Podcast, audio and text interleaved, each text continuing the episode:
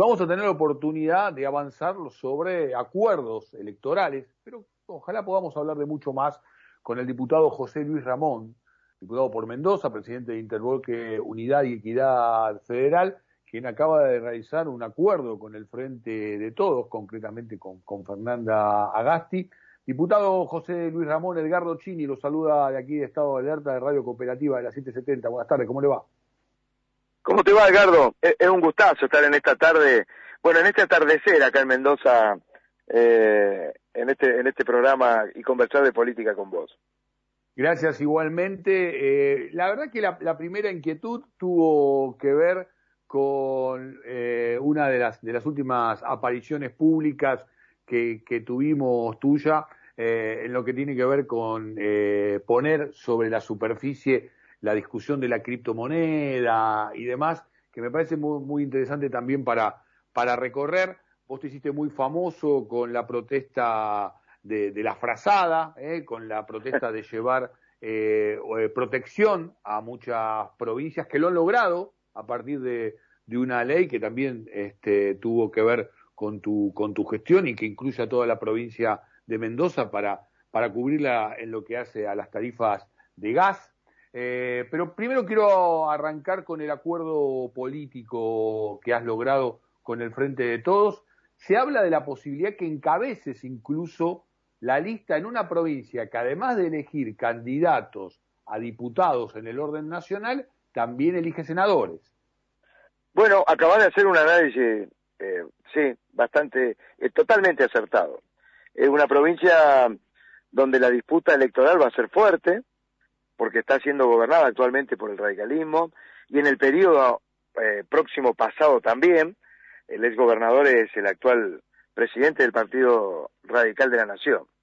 Y la verdad que ayer, cuando firmábamos el acuerdo, mi partido político se llama Protectora Fuerza Política, que nacimos en el año 2017, y fue con una bandera muy fuerte que tenemos nosotros, que la lidiábamos desde hace mucho tiempo en la provincia, en una pelea muy fuerte con las empresas proveedoras de gas, de electricidad, de transporte público, con el gobierno, con todos los proveedores de los servicios públicos, que generaban un abuso enorme en los bolsillos y en la economía de la familia mendocina. Eso nos llevó a que en el 2017 nos plantáramos firme y dijimos: ya esto judicialmente es muy difícil de soportar. El ex ministro Aranguren, siguiendo las directivas del ex presidente Macri, hicieron estragos en estas ideas de desigualdades muy profundas que se hicieron en esos años de gobierno de este expresidente. Y formamos un partido político que no pertenece ni al Partido Radical ni al justicialismo, sino que tiene una bandera y una personalidad propia, que hemos logrado incluso poner presente en el Congreso de la Nación, a través de empujar y sancionar una ley muy grosa que fue la ley de góndolas, en acuerdo con otras fuerzas políticas. Y por sobre todas las cosas, haber podido llegar a construir, a través de un acuerdo y consenso con el Frente de Todos y otras fuerzas políticas, la ley de la zona fría, que es mucho más que una ley que hable o que disponga un equilibrio sobre el gas. Es una ley de contenido fuertemente político, que pone equilibrio en una desigualdad muy grande, en cómo vive una familia que está ubicada en el norte de Buenos Aires, a una familia que vive en la zona fría, como en la zona patagónica. Y todo eso nos fue llevando a tener conversaciones muy fuertes, y utilizo este término porque es lo que fue las conversaciones con Sergio Massa, con Máximo Kirchner, y especialmente con la senadora Anabel Fernández Sagasti, que lidera el Partido Justicialista y el Frente de Todos en la provincia de Mendoza. Así que lo de ayer fue el comienzo de un proyecto político que lo vamos a poder amalgamar para que sea no solamente un tema electoral, sino que podamos proponerle a los mendocinos una propuesta de gobierno para la provincia de Mendoza, que es totalmente distinta de lo que hoy ofrece el radicalismo, que se asoció al PRO como una idea de gobernar a contramano de las ideas que proponemos ahora de protectora en el Frente de Todos. Diputado, realmente venís teniendo un crecimiento acelerado de fuerte exposición pública y también ocupando un espacio que, como bien recién describías, casi que lo han dejado vacío. Digo, de máxima, en Mendoza se ha propuesto la idea a la Cataluña, ¿no?, de intentar independizar la provincia, una provincia hermosísima que he tenido por suerte la oportunidad de visitar más de una decena de veces y por supuesto que voy a seguir diciendo porque me parece hermosa desde todo lado, ¿no? De este, oeste, de norte y de sur, y una hospitalidad maravillosa de los mendocinos, de ahí también la sorpresa desde acá cuando se inició esa propuesta. Vos como deportista relacionado con el tema del rugby, ibas como forward, ibas como ala, porque digo, el crecimiento en la política que venís teniendo, no sé cuánto te sirvió también tu recorrido por este hermoso deporte. Uy, qué bueno que me traes el deporte a la charla. Bueno, dividámoslo en tres. La primera es que, la verdad que es una barbaridad que planteó el ex gobernador de Mendoza, lo de escindir a la provincia de Mendoza de la Nación Argentina. Por eso es un salto al vacío de algo que es irrealizable, que no se corresponde, salvo, Eduardo, que te portes muy mal y ojo que te podemos pedir pasaporte para ir a tomar un buen vino Malbec. Pero creo es una irracionalidad, no hay propuesta. Y en esto hay dos maneras de proceder políticamente hablando. La que está llevando adelante el radicalismo pro en cabeza del ex gobernador de Mendoza y la presidenta del PRO, que es ir con los tapones de punta. Si van con los tapones de punta y de manera incluso hasta irrespetuosa con el presidente de la Nación, tratando de generar una grieta y un descontento generalizado en la sociedad sobre la manera en que se está llevando adelante la pandemia y todas las decisiones de gobierno. Y nosotros creemos, al menos en este acuerdo que hemos sellado ayer, es que tenemos que hacer que la política recupere los consensos, los acuerdos, aquello que haga posible construir esas mayorías que se necesitan para lograr leyes, como la de la zona fría, que favorezcan de manera directa a las personas. Y vos sabés que es fuerte la diferencia, y es muy rugbyística, porque en el rugby uno puede ser durísimo, pero siempre con respeto. Y la equivocación gigantesca de este grupo que lidera el Juntos por el Cambio con el ex gobernador de Mendoza y Patricia Bullrich, no son respetuosos. Le falta el respeto al presidente, le falta el respeto a todas las fuerzas que integran el Frente de Todos, porque el kirchnerismo, primero que no es mala palabra, porque es una fuerza política que tiene su propia manera de ver la política y de proponerle con un compromiso.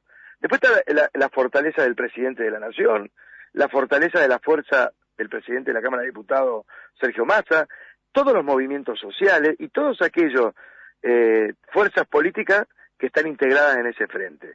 De manera que, porque yo te decía que era rugbyístico, porque en lo rugbyístico podemos pensar muy distinto, pero siempre el respeto es la base de reconocer que enfrente existe otra persona que puede proponer cosas y no ser un enemigo, como lo plantean desde Juntos por el Cambio.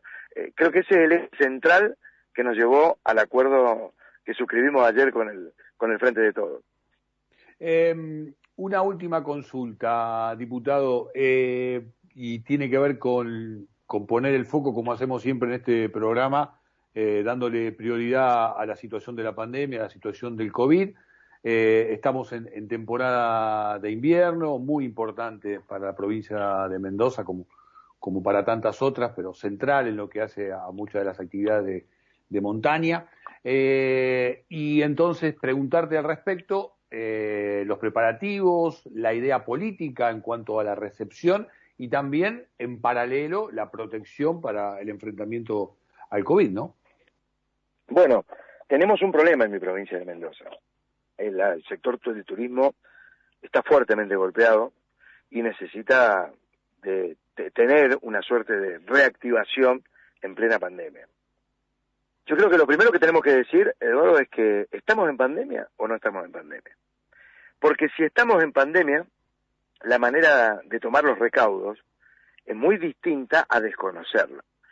En mi provincia fallecen en promedio entre 20 y 25 personas por día, en una población de 2 millones de habitantes.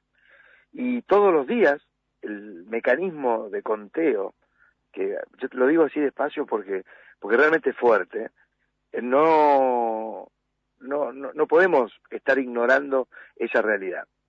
El proceso de vacunación en mi provincia, fruto de desconocer la existencia de la pandemia por parte del líder del Partido Radical Nacional, con quien está alineado nuestro gobernador, ha permitido tener liberado casi todo, durante todo el tiempo. Es decir, no hay restricciones a la circulación del virus. De manera que la vacunación lenta y la irrestricta manera de circular las personas en todas las actividades económicas, no tanto en las productivas, sino en las de esparcimiento, generan que los niveles de contagio no bajen, los fallecidos sigan aumentando, y la preocupación del gobierno de Mendoza actual no pasa por el lado de los fallecidos. Y me duele, me duele fuerte, porque cuando estamos atravesando por un desastre en donde, yo lo quiero decir de una manera, no como lo dicen esto de se superaron los 100.000 muertos como un tema estadístico. Sí, si arrancamos el programa hablando de eso, digamos. Eso es una barbaridad, utilizarlo como mecanismo electoral. Pero 100.000 hermanos y hermanas nuestras, amigo Eduardo, es muy fuerte.